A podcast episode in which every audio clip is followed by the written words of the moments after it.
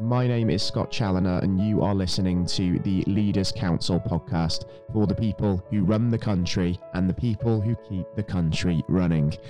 As regular listeners of this programme will know, part of our mission here at the Leaders Council is to bring you a variety of distinct perspectives on leadership. And to this end, we're joined on the programme today by Shirley Gaston. Shirley, good morning and th- welcome to you. Thanks very much for joining us on the programme. Morning. Thank you, Scott. And for those listeners tuning in who aren't familiar with Shirley, she is a business leader who is founding director of Azesta, a professional development and training firm based in Harrogate, North Yorkshire. And Azesta specialises in using experiential learning techniques in order to help people develop. Um, so, Shirley, um, that's obviously sort of a vague overview as to what it is that your organisation does as Azesta, and you know you've established that business um, in the uh, the late 1990s, the first organisation you've ever led.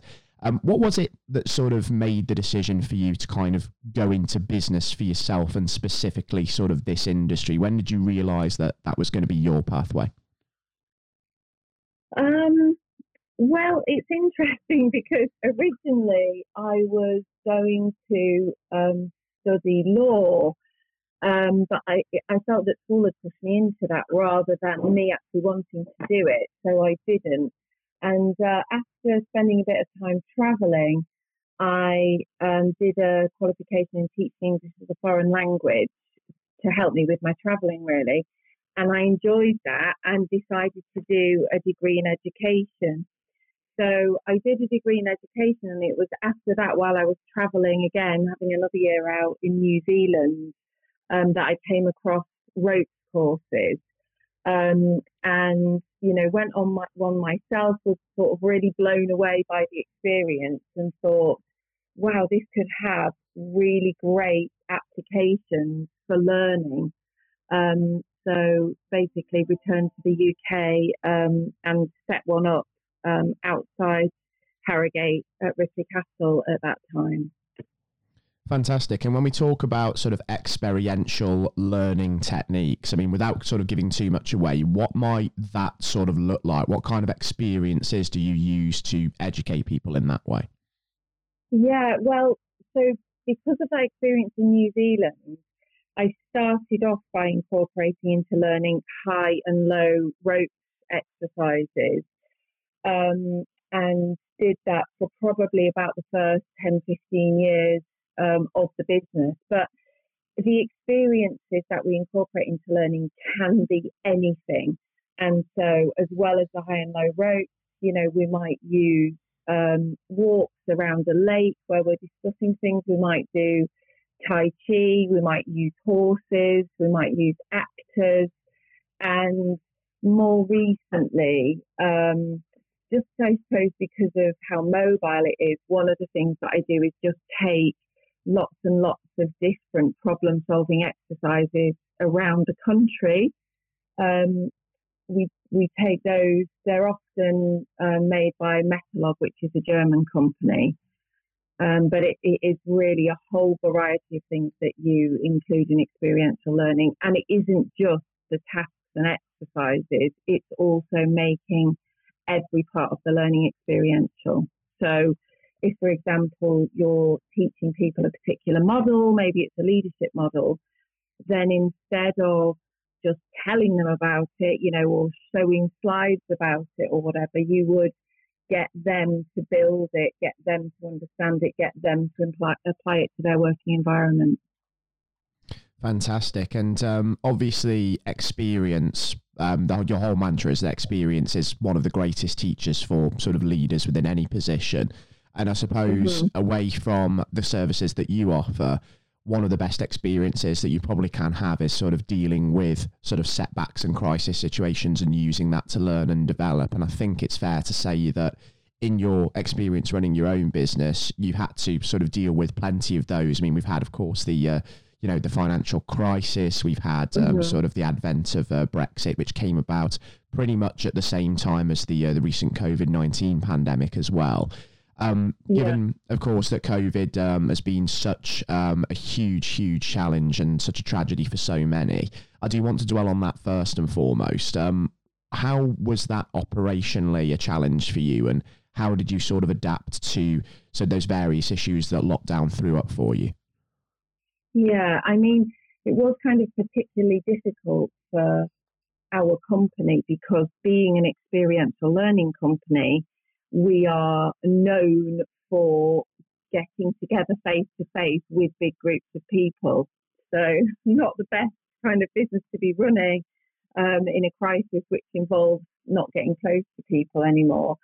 Um, the way it affected us, I guess the easiest way to think about it is on one particular day um, in March 2020, we had £150,000 worth of business cancelled on one day. So the impact was sort of fairly major mm. um, from that point of view. But I was really determined to keep everybody employed in the business, you know, not to let anybody go, to find alternative ways of delivering. So, um, came a, became a bit of an expert um, pretty quickly in ways to bring experiential learning online and was kind of lucky in a way because as well as um, running lots of what I call commercial programs, we also do lots of qualifications. We're an Institute of Leadership and Management Centre, a City and Guild Centre, an apprenticeship centre. Um, so we were kind of lucky that we were forced to adapt really quickly in a way because things like apprenticeships and qualifications have to carry on whether or not you can get together face to face in the room. Mm. So I think it was, you know, with the first lockdown, I think I only had about 10 days to develop the first full day of live virtual training that needed to be delivered. Um, so we, we sort of were forced to adapt really quickly and and become quite expert in ways to make learning online engaging. Mm. You know, we we were lucky. We came across a few different companies. You know, some of the experiential learning tools companies um, sort of slowly started to put things online. But then there was a, a really good company um, based out in, I think, Turkey, um, Gaminar, um, that that came around, and so we were able to use some games and exercises from that online as well. Yeah, it is a challenge, isn't it? When you know you're so used to having people together and then you're having to work apart to sort of keep things engaging, isn't it? And keep learning moving because you're absolutely right. I mean, learning couldn't just stop. I mean, there are many skills gaps in this country that need to be closed and training has to continue. People have to keep filtering through into that workforce. Um, and a big problem with um, with sort of that side of things um, as well, um, when you are sort of working apart in that sense and that contact isn't there, is I suppose you can miss a lot of social cues, which are also quite key to mental health and well-being, um, indicators yeah. of how well someone's doing that perhaps you wouldn't necessarily sort of see in the uh, the office environment. Um, was it easy from your perspective to kind of keep tabs uh, from that point of view and just make sure that you know you're safeguarding everybody? Making sure that they're in the right headspace, making sure that everything's okay, but also kind of looking after yourself and your own work life balance as well during that time. Yeah, I mean, um, I was quite lucky in that way because um, my office is literally walking distance from my house.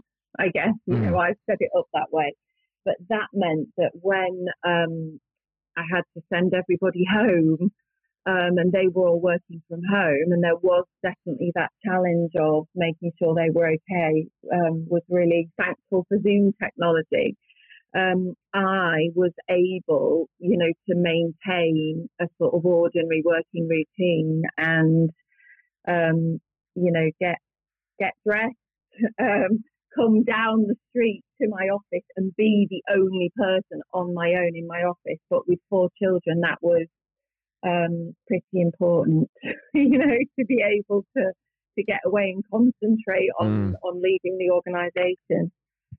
So, yeah. so, um, so it was easy for me. But in terms of um, checking in on staff and everything, I mean, you do lose a lot, don't you, from not being face to face, which mm. is why I think um, running things like um, team events you know, to reconnect teams together and everything has been even more popular, um, even more in demand in 2021 last year than it was, you know, in 2019. So mm.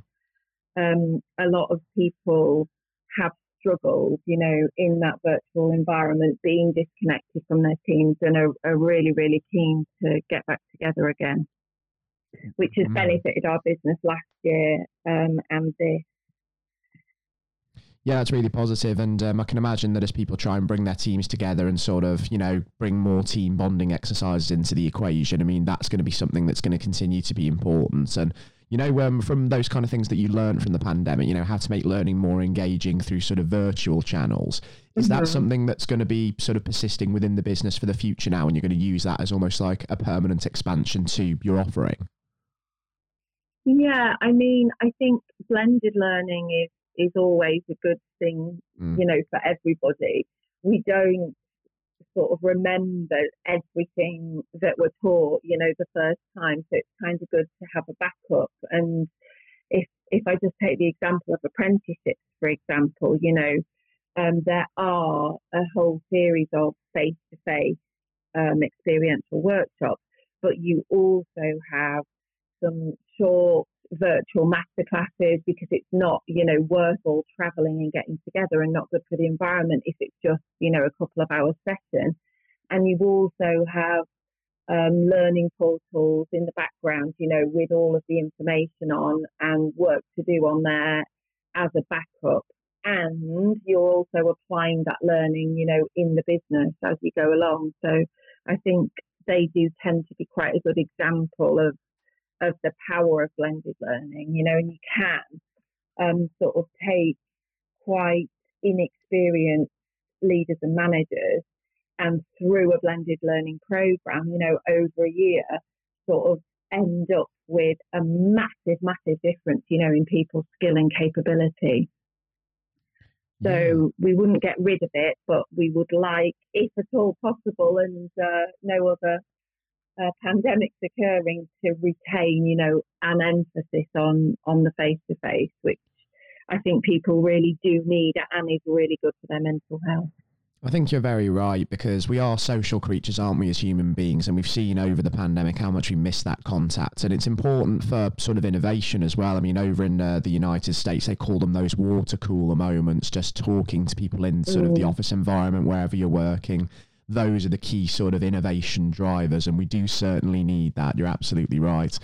Um, and just thinking about, of course, um, we talked about how the business um, has kind of you know developed and sort of expanded its offering as a result of the lessons learned from COVID. But just mm-hmm. thinking about yourself personally now, Shirley, as a sort of business leader, would you say mm-hmm. that from obviously getting managing this crisis situation and obviously managing everything else that you've had to deal with that's been thrown at the business in the past as well, would you say that those sort of setbacks have sort of been some of the best learning experiences from you for you personally, and that you know you've come out of these almost more resilient than you were before?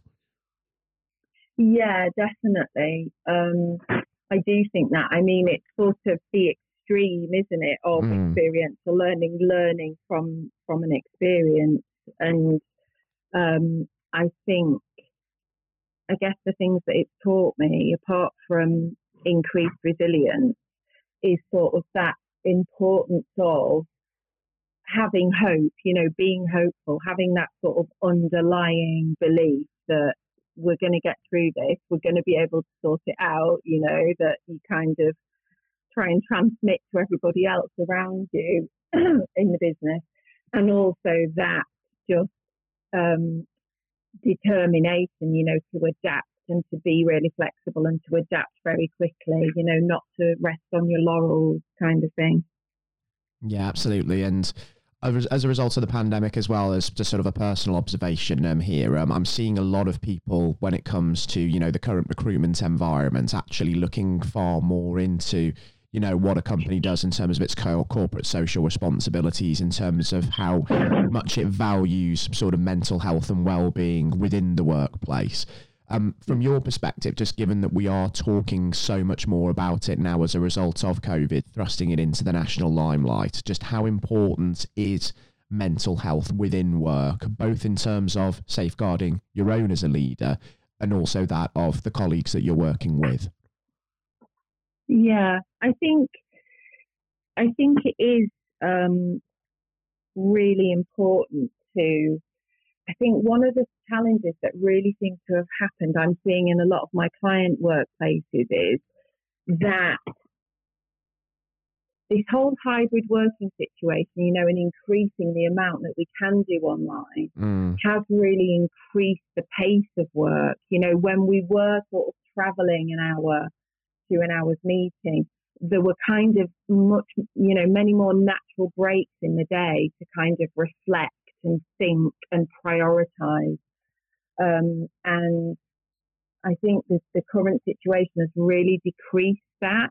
So we need to be sort of much more deliberate about enabling people to slow down a little bit and think and reflect and prioritize. And that's probably why, you know, coaching, for example, is so much on the rise because people need that space. Um, and I think it also means that because less and less people are sort of wanting to go into the office on a regular basis, they're having to find other ways, you know, to have that space. And then when they do get together with other people, mm. they want that time to be really worthwhile, you know, and really special. And understandably so as well, don't they? I mean, it, it needs to be a release for them. It needs to be important. It needs to be sort of beneficial from their point of view going into the workplace, socializing with colleagues and being productive. And I think you are very right. I mean, as good as the remote um, and sort of hybrid working system as being, it is very much a double edged sword in terms of workload mm. has gone up, expectations have gone up as a result of that, and people can be on their emails um, at, say, sort of 9, 10 o'clock at night. So it's about sort of managing yourself personally, and is, isn't it? Managing your time and sort of maintaining that work life balance because if any lesson has been sort of significant in the corporate world as a result of COVID, it is that work life balance is incredibly important. And, you know, we need to take that time out and take a step back as and when we need to. And that's from not just, of course, those at the bottom, but it's from the top down, isn't it? Leadership also has to sort of take on the mantle of doing that. Yeah, yeah. I think sort of role modeling that is important, but I can't say that I'm absolutely the best at it. um, um, because I am mm. a bit of a fan of the old zero inbox idea. So I like to sort of do emails, um, you know, evenings and weekends myself so that when I'm actually at work, I can get things done, get things designed, you know, talk to clients, that kind of thing. Mm, absolutely so right. I'm probably not mm. the best example from an email point of view, but I do try really hard to make sure that um, staff and colleagues at work, you know, don't feel that they need to work outside of their working hours. Mm. And that's important, isn't it? Of course, just showing that kind of consideration for them, also that humility in leadership. And I think um, as well, we're seeing sort of that kind of open door leadership policy sort of starting to become the norm now, isn't it? There's a lot more of a holistic style of leadership that's emerging in the modern day. And we're moving away from that very traditional sort of command and control sort of thing that we're maybe sort of used to seeing from many, many decades ago. So, like the most successful leaders now are those that show that you know they can have full consideration of their team, show that humility, treat everybody as equals, and you'll find that in crisis situations like COVID, where you need to make sort of seismic change overnight to keep things working, your colleagues are likely to go above and beyond for you should you treat them in that appropriate way. Yeah, yeah, definitely. And I mean, obviously, because part of our job here at Azesta is um, teaching leadership. So, and I think it's not been about command and control, you know, even for the past 20 years, you know, but much more about role modeling and inspiring and challenging and enabling you know other people to um, act on their own authority, um, as well as plenty of thanking them and encouragement. So, um, mm. yeah, probably a lot of what we teach, you know, has its roots in um, humility and the whole sort of servant leadership idea. Yeah, humility and trust, isn't it? Absolutely right. And you know, as this idea really starts to kind of like take off even further over the uh, the coming weeks and months. Um, I'd be interested, Shirley, just before we wrap things up on the program today, to kind of understand what sort of some of your business ambitions are for the next year or so, and what you're hoping to achieve. Because you know we're out of the acute phase of COVID, and you know we're into sort of an uncertain period of time with a lot of global forces in play at the moment, of course. Um, but from sort of your business perspective, you know, what do you really see being on the horizon for you? Well, um, a few things. We're kind of in a growth phase at the moment. Mm. Um, we're moving to new offices this year, um, which are a bit bigger than our current offices. So probably um, a little bit the opposite to what a lot of people are doing with with cutting down that office space. Um, we do have quite a few people working remotely, but it is also important for us to be able to get together physically, you know, because we work with physical tools in our experiential learning work. So we're growing, we're moving um, offices. We're also um, very focused on our B Corp status.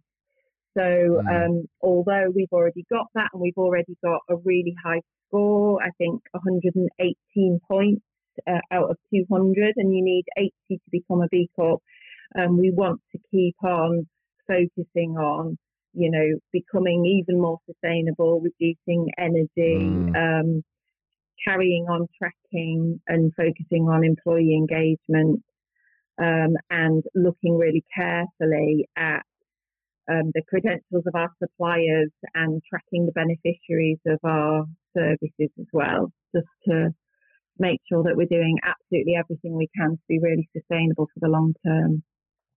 And that's because, isn't it, uh, during the COVID 19 pandemic, as we were coming out of it, um, so many business leaders were saying that, you know, the next big thing that we're going to have to address, come together to address as a country, as, as industry, is climate change. And so that's certainly yeah. going to be on everybody's minds moving forward. And I think we've learned a lot again, haven't we, from uh, sort of the lockdown period as to how we can operate more flexibly, much more streamline our processes. And yeah, it's good. It seems like it's going to be really exciting times um, over the uh, the next uh, few months and years. And uh, as we start to kind of see how Azesta kind of takes that challenge in its stride, Shirley, I'd relish the opportunity to welcome you back onto the show and just see how things are all coming together for you. Thanks, Scott. That will be great. Mm, it's been an immense pleasure welcoming you onto the program today, Shirley. I've thoroughly enjoyed uh, your company on the show, and I'm sure the uh, the listeners share that sentiment as well. And uh, lastly, just before we do finish up, uh, please do also take care and stay safe with all still going on as well. Thanks, Scott. It was a real pleasure welcoming Shirley Gaston, founding director of Azesta, onto today's programme, and I do hope that everybody tuning in thoroughly enjoyed the interview today. Um, if you do happen to be listening in and you are a business owner or leader of an organisation yourself, and you feel that your company has its own tale to share with us here at the Leaders Council, then by all means, we do want to hear from you. So why not also apply to be on the programme via leaderscouncil.co.uk forward slash apply. Until next time, you have been listening to the Leaders Council podcast with your host, Scott Challoner. Do take care and goodbye.